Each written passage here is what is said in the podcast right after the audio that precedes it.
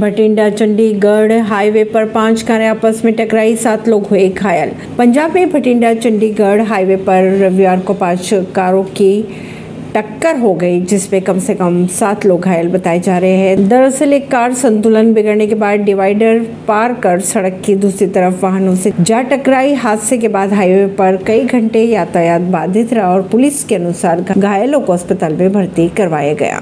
AIIMS निर्माण की मांग को लेकर बिहार से पूर्व सांसद आनंद मोहन ने सहरसा में बुलाया बंद। प्रवीण सिंह, नई दिल्ली से।